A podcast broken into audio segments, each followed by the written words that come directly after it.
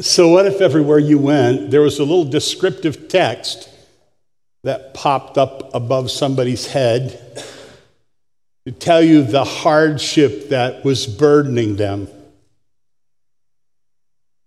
What if that happened today among us? What would the text be that appears over the head of the person that you're with there on the pew? Every life has a story, the Chick fil A training video says. And every story includes hard things. If you look closely and if you listen carefully, you will see that in everyone that you meet. And you know that that's true with everyone you know, and it's true about every one of you. Life is just hard sometimes. Why does life have to be so hard? And how can we cope with the hardships of life? You don't have to read far in the Bible story of mankind to discover why life is hard. Life is hard because the tempter entered the, tempter entered the human story it's recorded in the third chapter of Genesis, and theologians say mankind fell. What the Bible says is that men and women violated God's law, they sinned against God, and as a result of their sin, a curse came upon them. A curse came into the garden, a curse came over the world. It's important to acknowledge that life is hard and that life is hard because the earth is, and the people in it are cursed, and the struggles are real, and they can be devastating, and they can be deadly. And they won't yield easily to a prosperity gospel or to cheap pop psychology. You can't buy something that will make them go away. You can't travel somewhere and escape them.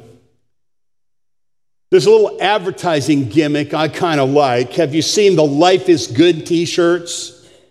The Life is Good bumper stickers? I kind of like that. I guess I would like you to think of me in the optimist category. I'm a Life is Good kind of a guy. And you see that little Life is Good mascot? Have you ever seen that? His name is Jake. You guys are just looking at me. You got to like nod or grunt or say amen or throw money. I mean, just do something, you know, throw money. Um, little Jake is always, he's not, he's never watching TV. He's out running or biking or paddling a kayak, or doing something strenuous outside. And Jake is, and to Jake, he's always smiling and his life is good. And, and that's only true to a point. For years, I had a life is good sticker on my Jeep. And life is good. It's good in its original form, the way God created it. As a matter of fact, that's the way He described it. In the garden, He just kept making things and then going, and it was good, and it was good, and it was good. And in the first two chapters, there's a little refrain about everything. It's good. Everything is good. Until it isn't good, our unbridled optimism ends where the curse begins, it's probably more accurate to have little bumper stickers that say, Life is hard, because it is. And this is what it says in Genesis 3 after Adam and Eve participated in sin. Because you have heeded the voice of your wife, God's talking to Adam, you've eaten from the tree of which I commanded you, saying, You shall not eat of it. Cursed is the ground for your sake. In toil you shall eat of it all the days of your life. Both thorns and thistles it will bring forth to you. And you will eat the herb of the field, and in the sweat of your face you shall eat it, bread until you return to the ground. For out of it you were taken. From dust you are, and to dust you will return. So, as beautiful as the earth is, it's not all flowers and bird songs, now is it? Every day isn't a sunny and delightful day. I like to say about our place, every day is a beautiful day on Bittersweet Farm. But that's kind of optimistic thinking. Sometimes it snows heavily, and that's beautiful, kinda. that little, little furry creatures commonly grow up and then they eat each other. You can watch programs on TV with that kind of thing. According to the most reliable sources, the eighth chapter of Romans, where we're going to go a little bit later today, the earth is actually continuously groaning under a curse, and has been since the Garden of Eden when sin first crashed the human party. And that really does explain a lot when you think about it. It's important to understand don't expect an easy life. You li- you're cursed, and you live in a cursed world. Now, I'm going to say more than that today, or I would cause nothing but collective indigestion. But it is important that before we move on, we acknowledge why is life hard? Because it's cursed. The Bible isn't shy about telling us that. Because the earth is full of the glory of the Lord, but a lot of really bad things happen on God's beautiful earth every day. God's creation is beautiful beyond belief. And we're a part of God's creation. We're actually, human beings are actually the pinnacle of God's creation. But because of sin, creation has fallen and is groaning. It's lamenting, it's groaning, and we all groan with it. Let's be honest. Some of you, the first thing you do when you wake up in the morning is you groan. All the old people just laughed, but they were groaning earlier this morning with me. We get up and groan. And that's the way it is. Because of sin, creation is fallen, it's groaning, we're groaning with it. The scriptures actually say in Romans 8, the spirit groans. We groan for a time when the curse will be reversed, for a time when the earth will be redeemed. The Bible says it will be redeemed, it'll be renewed, it'll be restored, it will be reborn, it will be in Romans 8, it'll say, it will be delivered from the bondage of corruption or from deterioration someday. But right now, we groan with it because we're part of creation and we suffer the effects of the fall and the curse. Paul wrote it. We groan within ourselves, and then he uses the term that he exchanges with hope. He calls, he says it's eagerly waiting, eagerly waiting for the adoption or for the full adoption to come through the redemption of our body. And the Bible says the Spirit groans, making intercession for us. So I'm a glass half full kind of a guy. Put me in the glass half full category with all the other good guys. And sometimes people will question the appropriateness of my optimism. And they have good cause. The curse is on creation. Everything isn't rosy. Something really is desperately wrong. It's not always balmy summer evening. The stars are not always visible high in the dome of heaven. People hurt people. People suffer innocently. Children are abused and neglected. Maybe you were abused.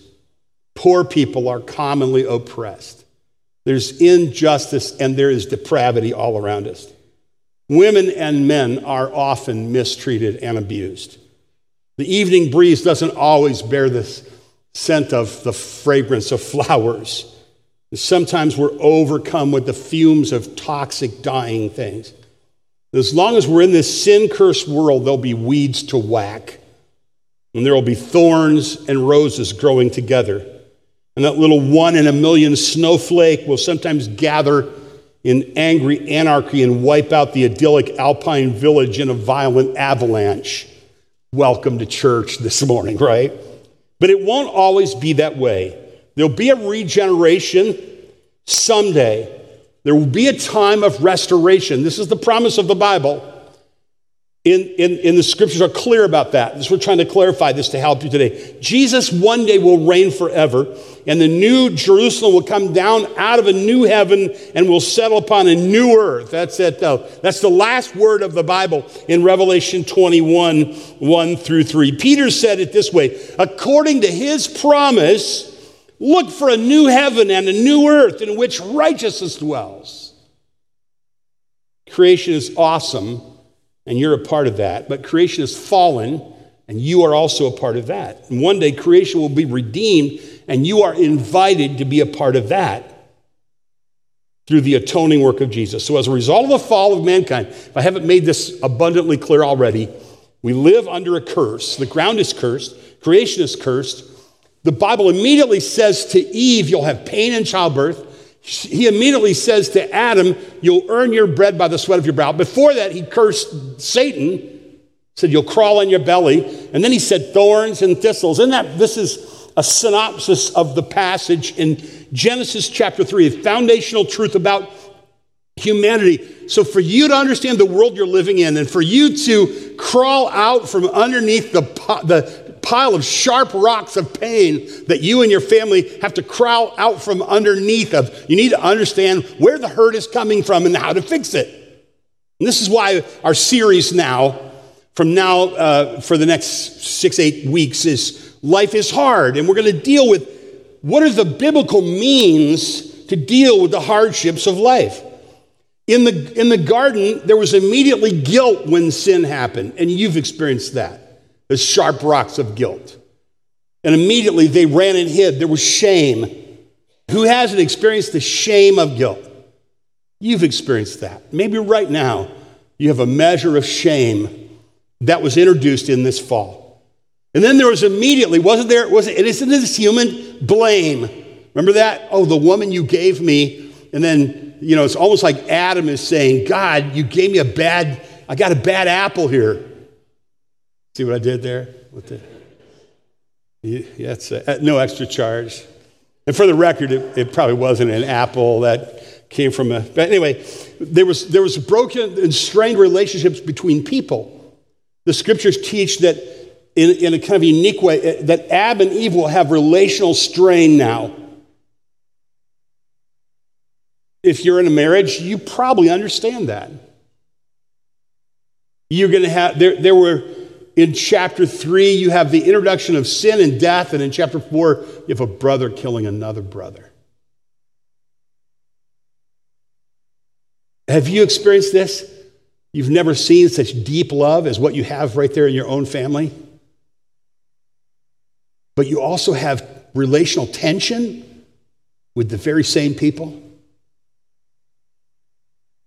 Like when your brother tries to sleep on your side of the bed, or your sister stretches your favorite sweater for her date. And those are just funny things. It gets ugly after that. You know, they ever had a family reunion that didn't really quite go so well, and you drove away weeping? Don't expect an easy life. The Bible tells us right away not to expect an easy life. Don't expect a perfect marriage. Don't expect a perfect family or a perfect job or even a perfect church. I mean, you should have seen the elders trying to set up a tent yesterday. That was hilarious. We pray together better than we set up tents. We got it done and nobody got hurt, but it was interesting to watch we, it was like we were about to vote somebody off the island. You. Probably me. Anyway, the, the rest of the Bible, though, I want to tell you, the rest, is that okay, elders? The elders are looking at me like, eh. the rest of the Bible is an unfolding drama. What's the word I'm going to say? Of redemption. What's that? That's buying back out of bondage and corruption that which is damaged by sin. The story of the Bible is a story of redemption.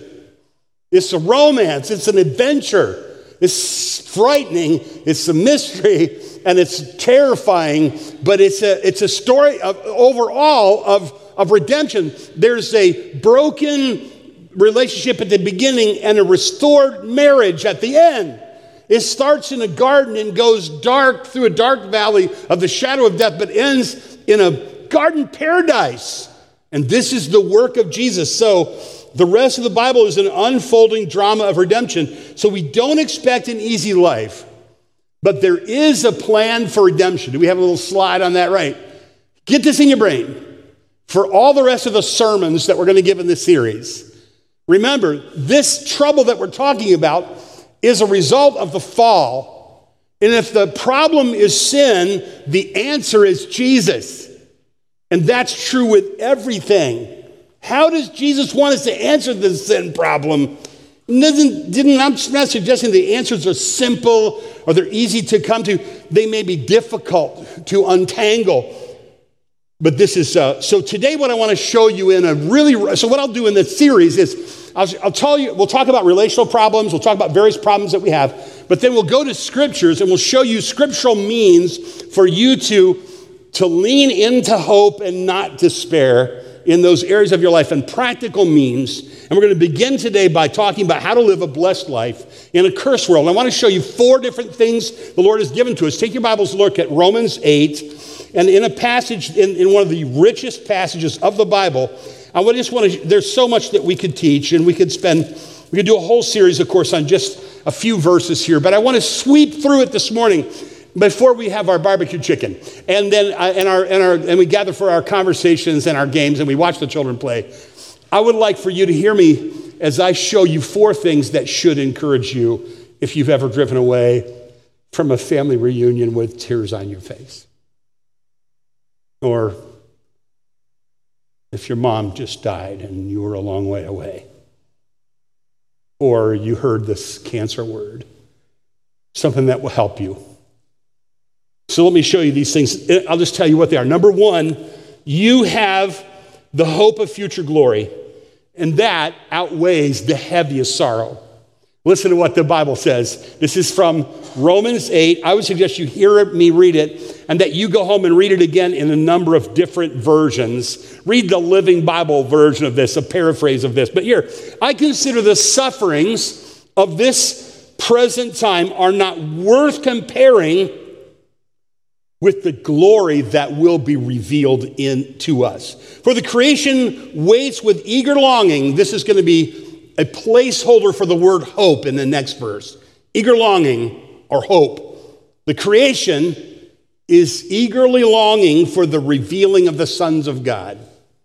The creation was subjected to futility, not willingly, but because of him who subjected it in hope. Did you catch what that? That's just a reference to what we just talked about in the garden. And then that creation itself will be set free from its bondage to corruption and obtain freedom of the glory of the children of God. So, see what this passage is saying is creation is watching Christians for the time when their bodies are redeemed, like, our, like the body of the Lord Jesus was resurrected. Creation is watching for Christians because when Christians get redeemed, creation gets redeemed. It literally happens. This is what the passage is saying. The whole world is looking, the whole creation is groaning and waiting eagerly for that resurrection and restoration and that ultimate new world, new heaven, new earth, new Jerusalem, when things will be right. And we have that longing within us. And wise people, Lewis, C.S. Lewis, continuously wrote about that longing that we have for a place we've never been. That's within all of us, and it surfaces in all of literature. So there, there you have it in, in verse 19. The creation waits with eager longing. Verse 20, creation is subjected to futility or emptiness, not willingly, because of him who subjected it in hope. God let it happen. Verse 21 that the creation itself will be set free from its bondage to corruption, obtain the freedom of the glory of the children of God. For we know the whole creation is groaning together in the pains of childbirth until now. Not only the creation, but we ourselves who have the first fruits of the Spirit groaning inwardly. Even though we're believers and we're possessed by the Holy Spirit, we still suffer hardship. We wait eagerly. There it is again, same phrase. Creation waits eagerly. We wait eagerly. And there's a, there's a, there's a practical tip in that. Wait eagerly for the adoption of sons for the family to be reunited, for the redemption of our bodies. For in this hope, this eager waiting hope, we are saved. We're delivered by this hope. Now, hope that is seen is not hope. Wouldn't be hope if you saw it. It's hope because you look forward to it. For who hopes for what he sees? But if we hope for what we don't see, we wait for it with patience. So, this is the idea. You have the hope of future glory while you're passing through the hardship that you're facing the aging, the pain, the death, the arthritis, the wayward kids, the difficult marriage. Vince and Danelle, how are we doing? We got, we got thumbs up back there. The newlyweds. Do you want to give Vince, Mr. and Mrs. Vince and Danelle Leffler a hand of celebration there. Why don't you stand up for a? Stand, stand up, stand up, stand up. Would you? Stand, turn around, gawk at them, look at the newlyweds. Thank you, guys. Be seated. This is a delightful Christian couple that we saw their wedding. We got to participate in their wedding a few weeks ago, and they had a radiant testimony of their love for the Lord and their desire to serve Him. And it was a beautiful, that was a beautiful wedding. Thanks for letting us be a part. And it was a powerful testimony. Your vows were the high point of that. They were so beautiful. Maybe you can share them with all of us someday here. I think Vince, you're going to hear, Vince promised that he'd come and testify someday. And he has a, he has a, you, you heard from Danelle when she testified at, at our Good Friday service a couple of years ago. They're a married couple now. Vince, Danelle, you guys need to know you're going to have trouble. It's just the way it works. I mean, you got a, you, you got a good beginning, and, and but you're going to have relational tension. Like, like, don't pick on them. Who here who's married has done it without any relational tension? Don't raise your hand. I will personally beat you up. I will punch you myself. Don't tell me, you know, people that go, my wife I've never gotten, never had an argument. I'm like, your wife doesn't have an opinion then. You know, that's a problem. You're in denial. Anyway, I'm, I'm happy for you. Maybe you have a different problem. But relational tension comes into marriage. And there's nothing like having a baby and seeing that little baby nurse for the first time and taking that little boy to his first football game or taking that little girl to daddy daughter dance or going shopping for the wedding dress. And there's nothing quite like the pain of some dysfunction that sin brings into that. So, what do you do then? You have the hope of future glory.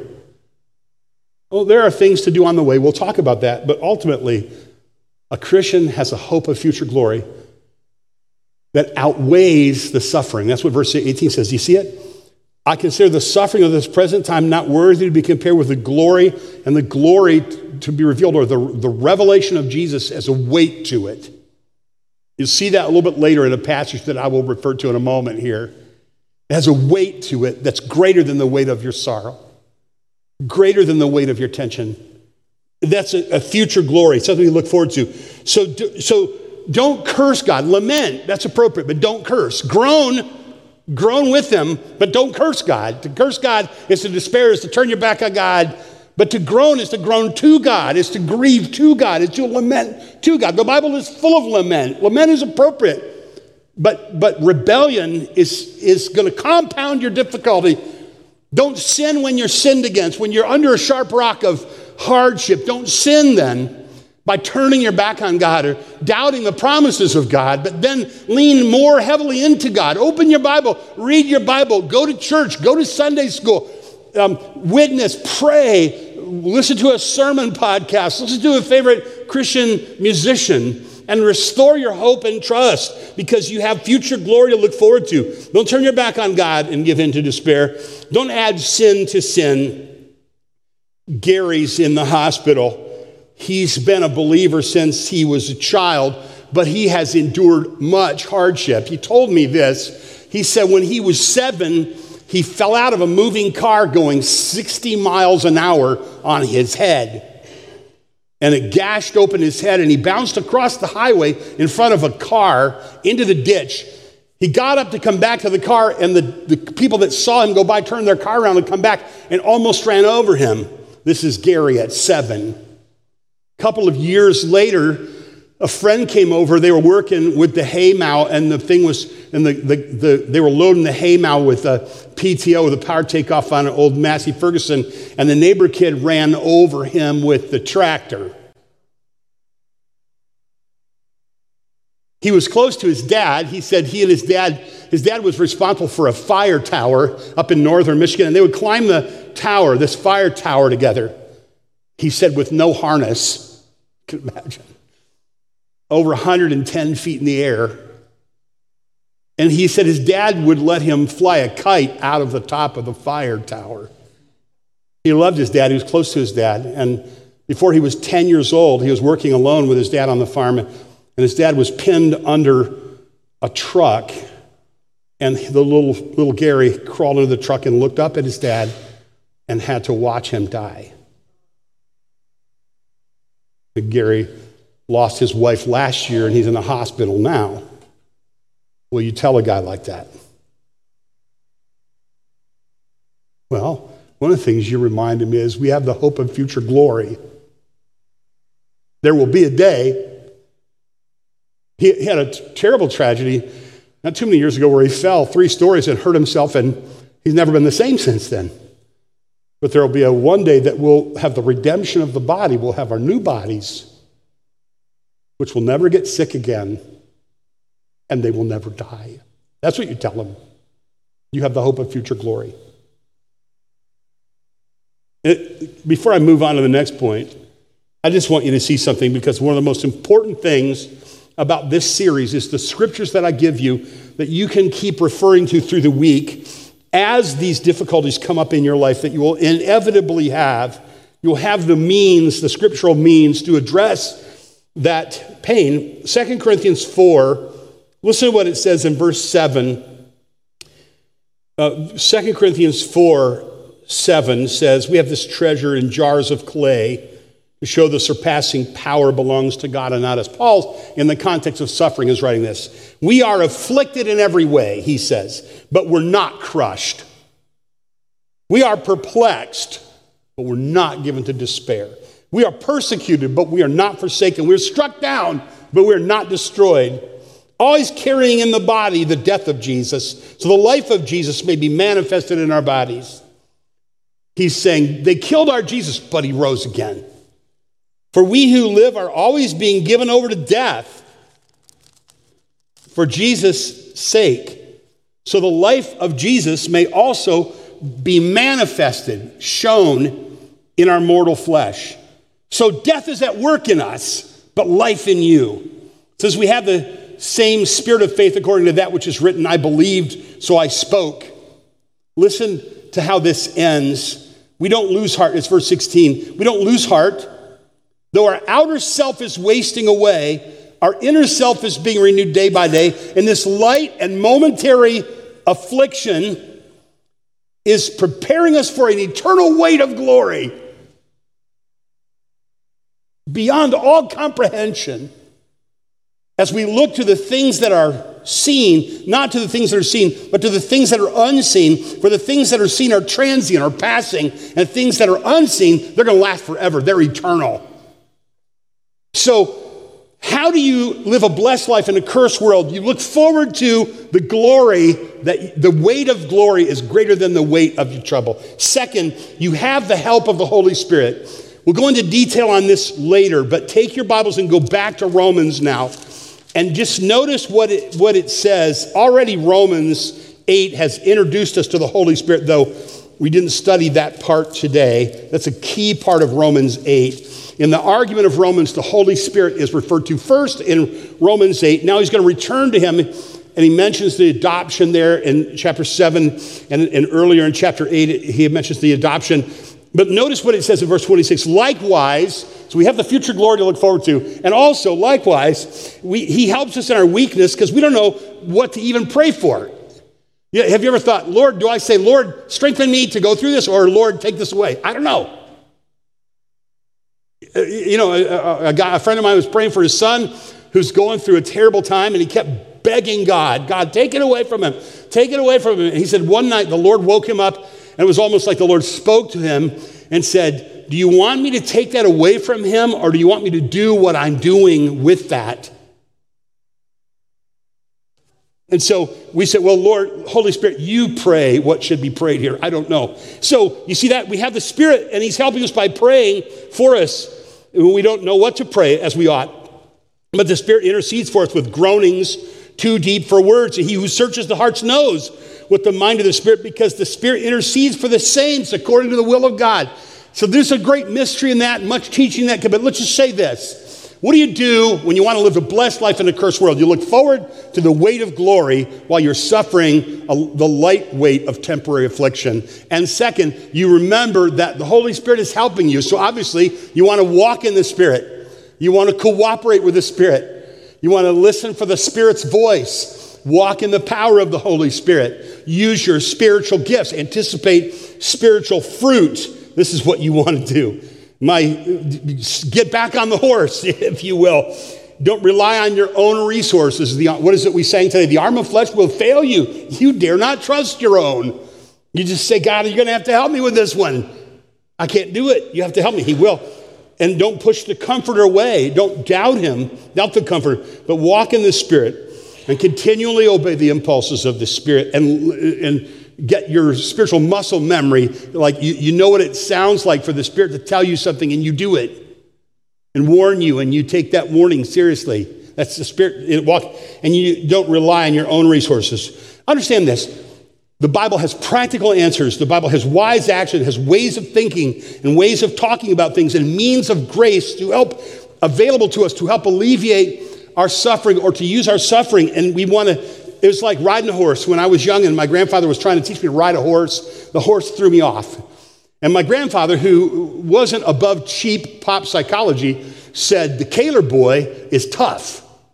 Kid that lives down, he's so tough. When he gets thrown off the horse, he gets back on. And then my grandpa, I remember, he has kind of a flair for the dramatic and a little poetic bent. He says, he spits out his teeth and gets back on the horse. And I was like, I'm tougher than that kid, which I wasn't. Uh, but I remember him saying, Get back on the horse. And then, you know, he had these quips. He's like, he considers himself kind of like John Wayne. He said, The way you learn to ride a horse is you get on one more time, then he throws you off. And I'm like, Oh, okay. It was painful. But I will say, you just got to get back on the horse. I know you're sad. I know your heart is broken. Understand that. I've experienced that. I know that it makes you doubt things that you've been taught. I know that it makes your heart beat fast. I know that it makes you sad and I know that you grieve, but there are means, and we don't turn away from the Lord when we're in trouble. We turn to Him in trouble. Remember that. You'll need that someday. And then, number three, we have the good purposes of God.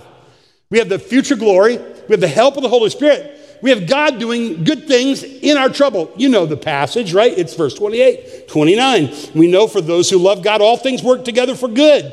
For those who are called according to his purpose, those whom he foreknew, he predestined to be conformed to the image of his son, in order that he might be the firstborn among many brothers. Those who he predestined, he called. Those who he called, he justified. Those who he justified, he also glorified. I don't understand all that, but it does sound good, doesn't it? Does that sound good? You're on track to take these ugly things and to build something beautiful with them. To take these, God is in his sovereign power takes evil things and does good with them. Amen? He takes bitter things and he makes them sweet. He takes bad things and he makes them good. He did that when they crucified his son, Jesus. And then Jesus blessed the whole world with that. And you have the hope of that glory in you. I do a lot of counseling or helping people, is often helping people with relational tensions I don't know that I consider myself a great counselor. I like to be better. But I will tell you this I understand relational tensions firsthand. I, I know how that feels. And so I often will talk to a couple. Vincent and Nell, we talked about this, about principles of good communication in marriage. Guess where I learned that? It wasn't from a book. It, we, we talk about how to resolve conflict. Why? Because we've experienced conflict. And I know that you have, many of you have too. And if this isn't you, thank the Lord. I know you have other problems that are hard. But for those of you like I have experienced, and, and our family has a deep love and we also have relational tension a deep, deep love and devotion and relational tension. It's like you could say dysfunctional, you could say hurting. And to be honest with you, that's where this whole sermon series came from. I felt like the Lord used that to think, well, the people probably have that same sadness sometimes. Maybe you should help them. And that's what we should realize here. Sometimes I feel like I helped people. Not always, but sometimes. And they walk away, and I drive home and I think, I think I helped them. I think I helped them. I'll go to a men's retreat and I'll preach, and a guy will come up and go, You got a problem too? I, I, I, didn't, I didn't think. No, thank you for that. That helped me. And they'll drive away, and I'll go, I think I helped them. And then I think if I hadn't had those problems or tensions or difficulties and took them to the Lord, would I ever be a help to anybody? And if I never got beat up when I was in junior high, which was so cruel and wrong, so evil and wrong, would I be the help to junior high kids at camp that I feel like I've been? No, I think God was taking that evil, wrong thing, and He was giving me a message that would help hundreds of little kids at camp to find their way to Jesus and out of their pain. And it's true with you. What is it that's breaking your heart right now? Jesus allowed that. God allowed that. And he's working a good purpose in it. You may not see it now. You may not see it until you get to heaven, but you trust him, you see. That's why you keep leaning. You don't sin more, but you trust him more and you help. And he has a good, he has God's good, it helps us to know that God has good purposes in these things. And the fourth thing, and, and we'll talk about this at length next week, because it's so rich, there's one thing perhaps greater than all the other things that we must never doubt. And that is that in all of this, God loves you. He loves you. I know you're a sinner. I know, but He loves you. I know you've done shameful things. He knows that. But you can't do so many shameful things that He doesn't love you anymore. And through and in Christ, the longing that humanity has, that you have for longing for love, is met fully in Him. And that's why you have this paean, this gorgeous song. What shall we say to these things? If God is for us, who can be against us?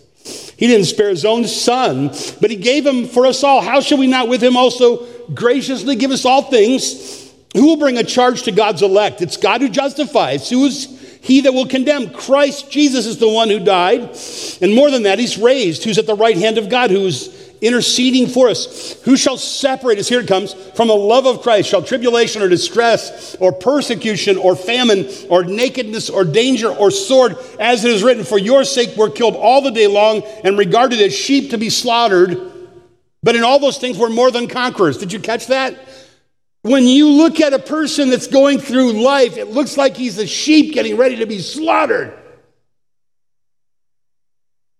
But in the lineup to be slaughtered, he is a super conqueror in Christ. You're crushed under the heavy weights of hurt and hardship. That's the human way of seeing it, and, that, and there's truth in it. But in Christ, who raises the dead and redeems the world and the believers within it, you are more than conquerors, you super conquerors. And I'm sure through him who loved us. And I'm sure that neither death or life or angels or rulers or things present or things to come or powers or height or depth or any other creation will be able to separate us from the love of God, which is in Christ Jesus our Lord. You have the unyielding love of God, which is greater than darkness and greater than demons and greater than your sin and greater than your shame. Amen? Amen? So I, I was reading Ashley Cleveland's book this week. She'll be here leading worship next Sunday. She'll be in a concert Saturday night. Y'all come bring people. I have a feel, the, the elders were powerfully united about doing this, and we feel like the Lord is in it. I, I want you, please come Saturday night and bring others if you can. I was reading her biography. She's had a lot of hardship in life. And she's here because she has a testimony as a recovering alcoholic, and she's a singer, a musician, and a Christian woman. She longed for love so deeply when she was young and was usually rejected in but at one point, she had a boyfriend and she got pregnant out of wedlock. So now she's going to have a baby, but she's an alcoholic. She can't stop drinking, and she drinks while she's pregnant. And she knows about God. She knows that God judges sin. She knows that God cannot tolerate sin. She knows that God hates premarital sex and drunkenness. She knows that. And she feels that very keenly, and she can't stop drinking. In the first two trimesters of her pregnancy, she drinks. And then she, for the last trimester, she's able to stop. But she just knows that that baby is going to be damaged by her alcoholism. And then when the baby is born, her mother comes to her room. And her mother says to her, You had a little girl, and she is beautiful, and she is perfect. And Ashley said, For the first time in her life, it dawned on her that in spite of her shame and sin, God loves her. She said that was the beginning of her deliverance and her recovery. There would be ups and downs after that. But the way she understood the love of God was the path out of, the, of living a curse. You'll hear her whole story and hear her songs next Saturday night and next Sunday morning briefly too. But I wonder if you've experienced that love, God like that. Yes, He hates sin. And he put that sin that he hates on his son Jesus so that he could pour his love out on you. Don't despair when you sin and you're suffering the curse of sin or when your family isn't what you wish that it would be. And don't settle for defeat. Call upon me in the day of trouble, and I will deliver you, David said. Jesus said, In this world you'll have tribulation, but I have overcome the world.